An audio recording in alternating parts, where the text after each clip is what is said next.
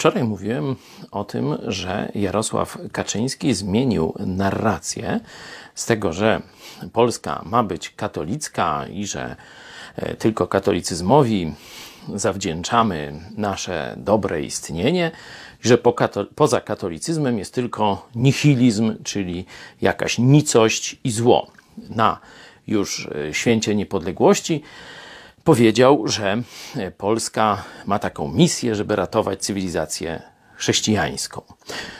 To nawet mało zorientowany e, obserwator sceny politycznej, no to już tak troszkę wie, że chrześcijaństwo to jest trochę szersze pojęcie niż katolicyzm. Niektórzy na przykład Polacy nawet wiedzą, że jest na przykład Kościół prawosławny, który się też zalicza do tego kulturowego, głównego nurtu e, chrześcijaństwa, że są jacyś protestanci, ale to już niewielu wie. Oczywiście troszkę sobie kpie, no ale nie za bardzo. Dlaczego to jest takie ważne? Ktoś powie, a co ma za znaczenie, czy Kaczyński mówi katolicyzm, chrześcijaństwa w ogóle, czy on tam w coś wierzy, czy nie wierzy?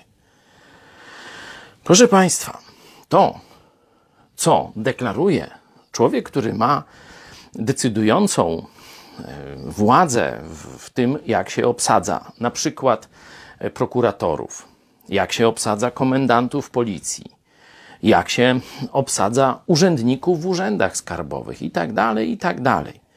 Pośrednio może mieć nawet wpływ na nauczycieli, choć w Polsce akurat oni są w tych władzach e, samorządowych, podlegają pod władze samorządowe, ale już na przykład na wyższe uczelnie ma bezpośredni wpływ.